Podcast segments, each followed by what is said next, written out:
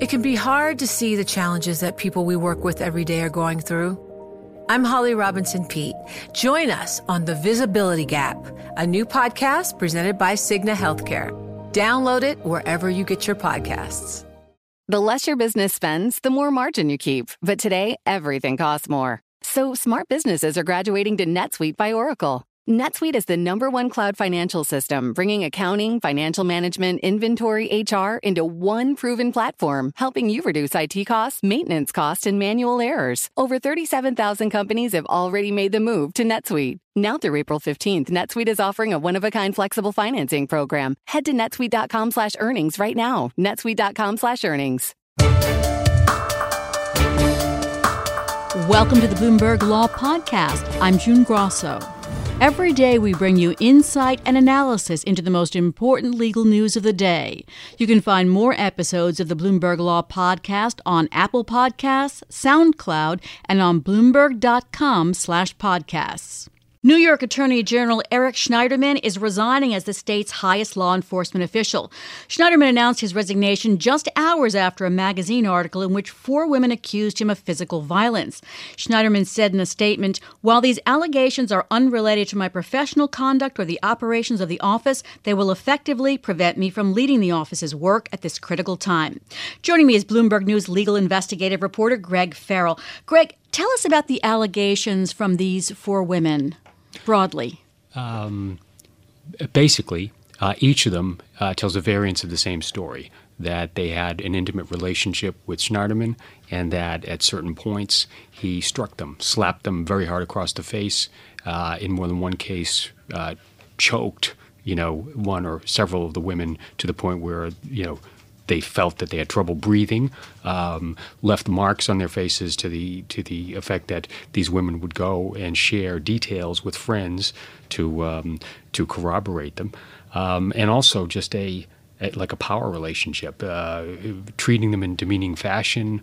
Um, forcing them to drink more than they would drink. Alcohol is at the center of a lot of these, uh, you know, a lot of these scenes. Yeah. Now, this came as a shock to many people, uh, especially after Schneiderman's legislative and legal advocacy for women's rights, his support of the Me Too movement.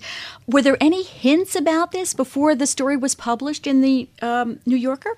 No, and it's clear from the New Yorker article uh, which did an amazing level of reporting on this, that this didn't just come out yesterday. I think the office there has had at least a week, I'm guessing, you know, the back and forth uh, on this. Um, it is amazing that nothing like this had come out before. And ironically, it was the Me Too movement. I think a number of these women who thought they were individual and this only happened to them and maybe questioned or had self doubt about what their role might have been in this.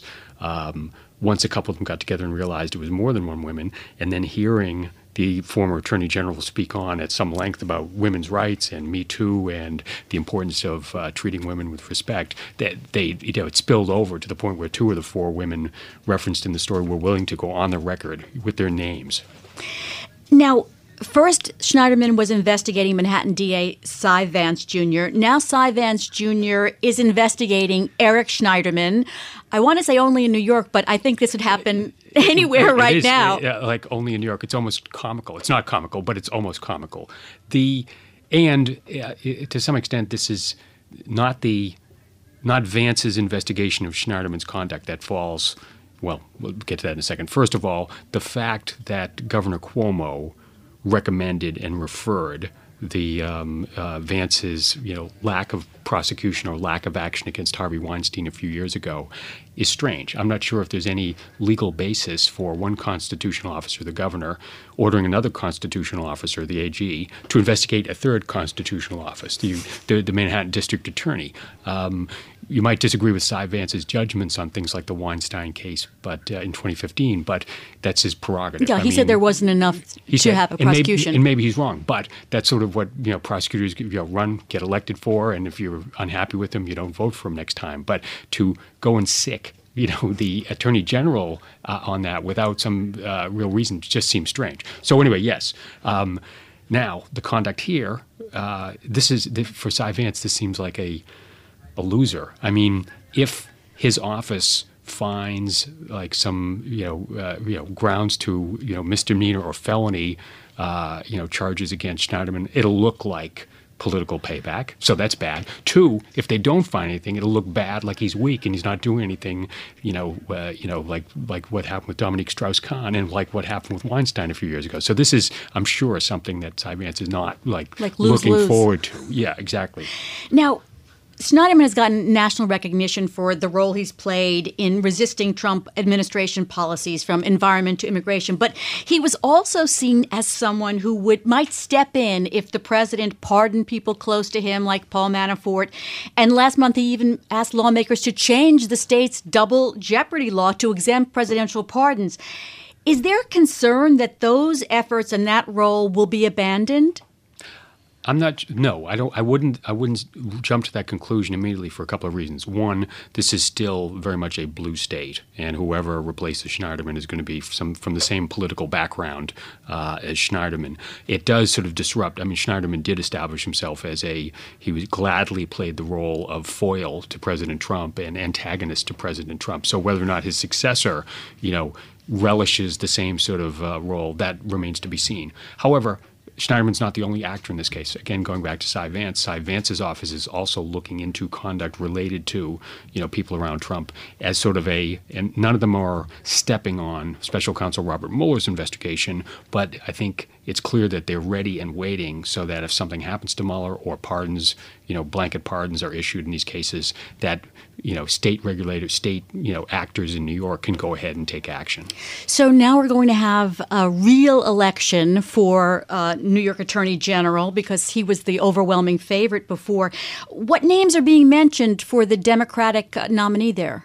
Uh, a few of the names we've heard include Kathleen Rice. Um, and uh, I think Letitia James. Um, so clearly, several women's names have been put forward. Right. And given what happened to Governor Spitzer a decade ago, and now this, it clearly makes sense that you know having a woman in that position would be a very good move politically.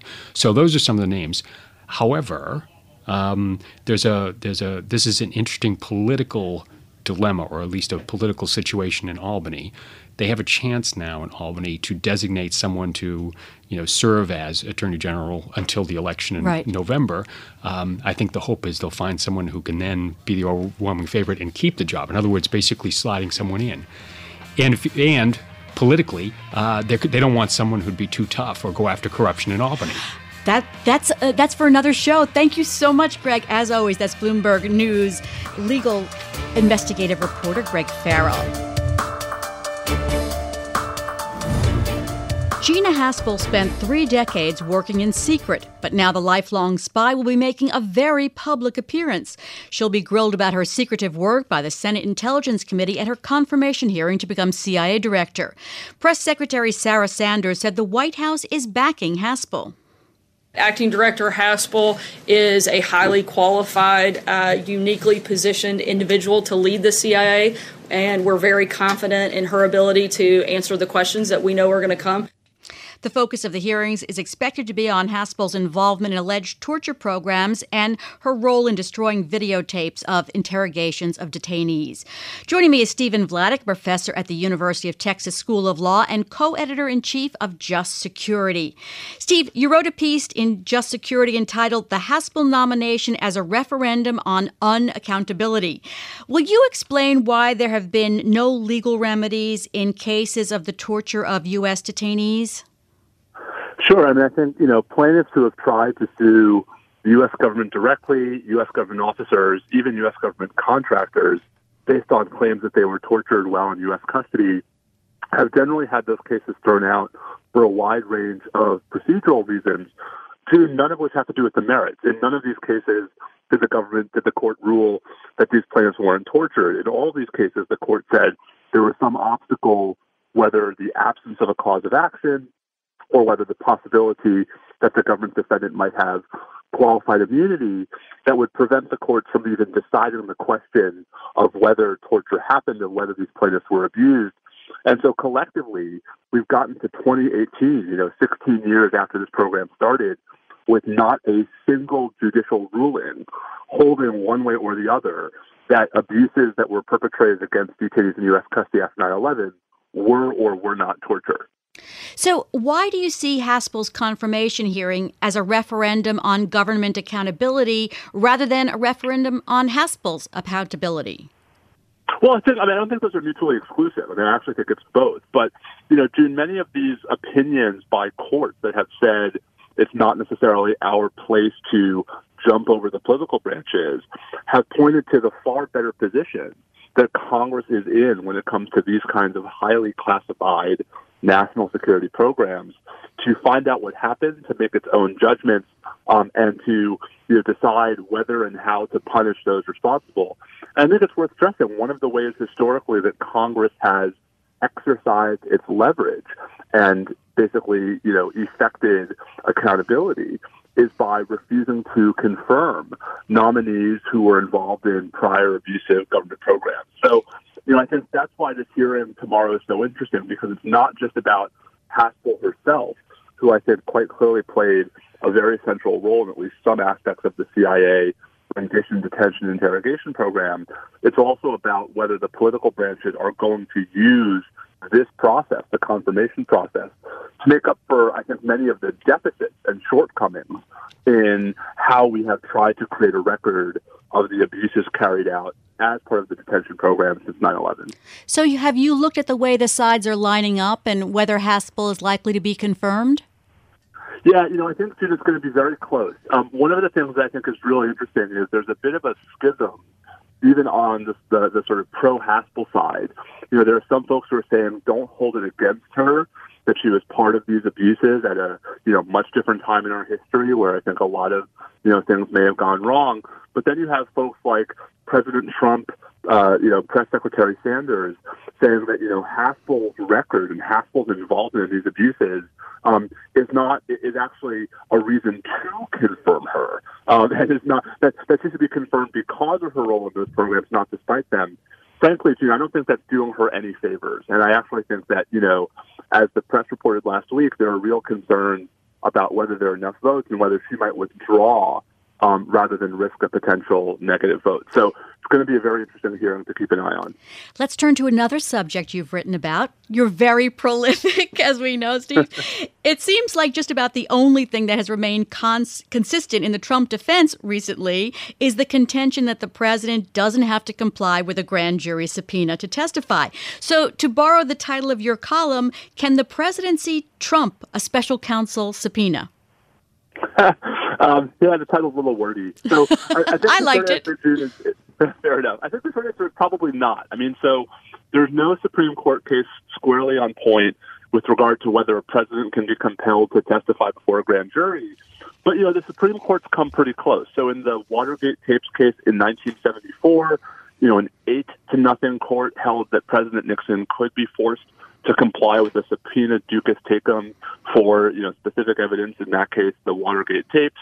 Um, you know, in the Clinton versus Jones case in 1997, the Supreme Court expressly rejected the argument that Article 2 of the Constitution generally protects the president from having to bear the burden of litigation, including in that case, you know, showing up for a deposition.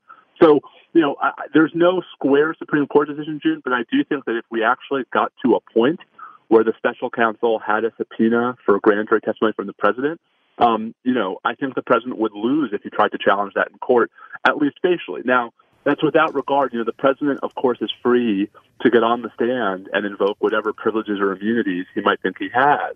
Um, among them, perhaps most importantly, his Fifth Amendment right, you know, against self-incrimination. That's a separate matter from whether he can, you know, refuse to comply with the subpoena in the first place. Let me ask you this because I've been cu- curious about this. It seems obvious from everything that Giuliani has said and Trump has said and tweeted that there is not going to be an interview.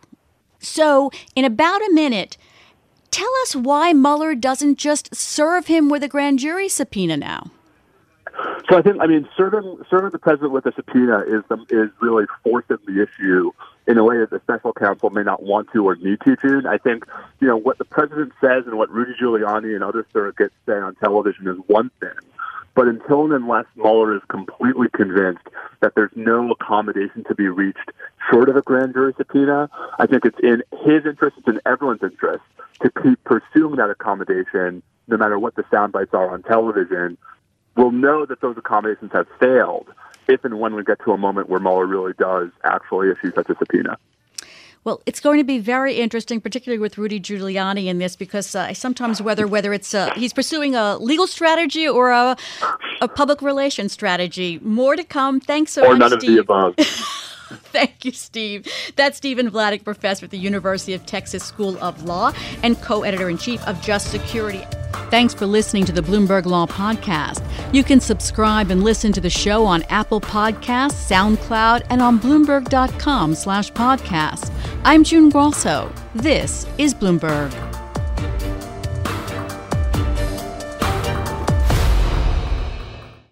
Hi, everyone. I'm Paul Anka. And I'm Skip Bronson.